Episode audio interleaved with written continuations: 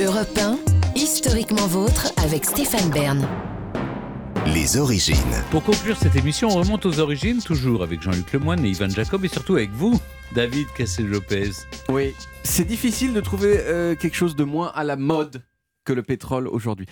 Il m'est arrivé ces dernières années de rencontrer dans les soirées des gens qui travaillent dans le pétrole et quand ils m'expliquent ce qu'ils font dans la vie, ils enveloppent toujours leurs phrases dans des gros coussins de justification morale en disant euh, euh, oui c'est vrai que je travaille dans le pétrole mais je veux dire euh, on fait quand même beaucoup d'actions pour l'environnement et, et, en plus tu sais c'est une question de demande. Aujourd'hui en plus il n'y a pas d'alternative fiable aux hydrocarbures sauf le nucléaire peut-être mais alors merci pour se prendre un Fukushima dans le visage. Et ils font des grimaces comme ça et ils se contorsionnent de honte comme si leur travail c'était de torturer des chats avec des outils rouillés donc, donc le pétrole pétrole, c'est pas cool. Et pourtant, le pétrole, c'est partout dans nos voitures, dans tout ce qui est en plastique, plastique oui. même les préservatifs, il y a du pétrole dedans, dans les shampoings, dans les savons, dans les slips, dans les chemises. Donc, à la très rare exception des gens qui vivent comme des ermites dans des fermes autogérées, on a beau ne pas aimer les gens qui travaillent dans le pétrole, on aime beaucoup les choses qu'on peut faire avec le pétrole. Mais alors, d'où il vient ce pétrole?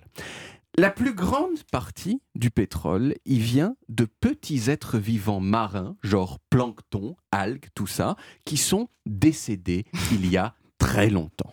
Et dont le corps sans à la suite de ce décès, s'est déposé au fond de la mer. Ils se sont presque entièrement décomposés, mais pas entièrement. Il en est resté une substance qu'on appelle le kérogène. Et là, avec le mouvement des plaques tectoniques, ce kérogène, il s'est enfoncé dans les profondeurs de la, de la, Terre. Or, vous savez que dans les profondeurs de la Terre, il fait extrêmement chaud. Et sous l'action de cette chaleur et d'autres phénomènes un petit peu techniques qui sont pas super fun à expliquer dans une chronique, c'est devenu d'une part du pétrole et d'autre part du gaz naturel. Mais comme les plaques, elles continuent à bouger, eh bien il arrive que ce pétrole, il remonte à la surface de lui-même sur une période de millions d'années, et c'est comme ça que les êtres humains l'ont découvert. Et ils l'ont découvert il y a très très très longtemps, du temps de la préhistoire déjà. Ensuite, dans l'Antiquité, euh, on l'a utilisé, d'abord pour euh, faire des choses assez anecdotiques, comme euh, colmater les, les, les coques des bateaux pour les rendre imperméables pour faire aussi le, les feux grégeois, on pouvait l'enflammer un petit peu et le lancer sur des gens. Mais c'est tout ça, c'était vraiment très très anecdotique. Et puis au milieu du 19e siècle, on a fait une découverte. À ce moment-là, l'une des principales façons de s'éclairer dans le monde occidental, c'était de faire brûler une substance qui se trouve dans le crâne des baleines. Et pour ça, bien sûr, il fallait tuer plein de baleines. Ce qui posait un problème non seulement euh, pour les baleines qui se trouvaient euh, décédées, mais aussi pour les gens. Parce que tuer des baleines, c'est laborieux et cher, et c'est d'autant plus laborieux et cher quand il n'y a plus beaucoup de baleines. Et là, on s'est rendu compte qu'on pouvait remplacer l'huile de baleine par du pétrole pour s'éclairer. Le problème, c'est que le pétrole se trouve surtout profond dans la terre et qu'on ne savait pas comment faire pour creuser les trous pour aller chercher ce pétrole. Mais à force d'essais, il y a un certain nombre de messieurs qui y sont arrivés, et en particulier un qui est resté dans l'histoire comme le pionnier mondial du forage pétrolier et qui s'appelle Edwin Drake. Le 27 août 1859, dans une petite ville de Pennsylvanie qui s'appelle Titusville, il a creusé un trou jusqu'à 21 mètres de profondeur et là, le pétrole a jailli.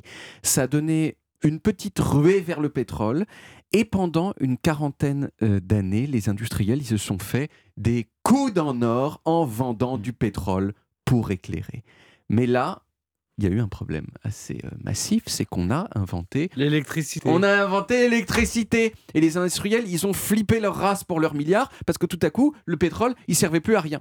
Mais heureusement, on a inventé autre chose. Le moteur. À- avec- Exactement, à la fin du 19e siècle, au moment où on se disait, mais euh, qu'est-ce qu'on va faire avec tout ce pétrole? On va perdre de l'argent, tout ça. On a inventé euh, les voitures et on a décidé, parce que ce n'était pas la seule option possible, on a décidé d'utiliser le pétrole pour les faire marcher. Donc, l'industrie pétrolière a été sauvée.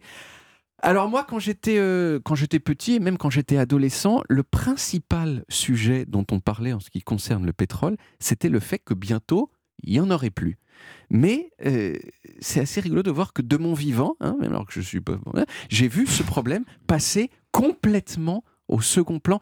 D'une part, parce qu'on s'est rendu compte qu'il en restait vachement plus qu'on pensait, notamment le pétrole de schiste hein, qu'on peut faire euh, sauter en ayant, euh, euh, enfin, mais qui pose d'autres problèmes, enfin, en tout cas des, pétroles qu'on appelle non conventionnels, mais surtout parce que le problème maintenant, c'est bien sûr ce FDP de CO2. Vous-même, vous savez. Voilà. Vous-même, vous savez. Merci beaucoup, David. On retrouve les origines en podcast sur toutes les applis audio et en vidéo sur YouTube, Dailymotion et sur le site europe 1.fr où vous pouvez naturellement retrouver toutes nos émissions.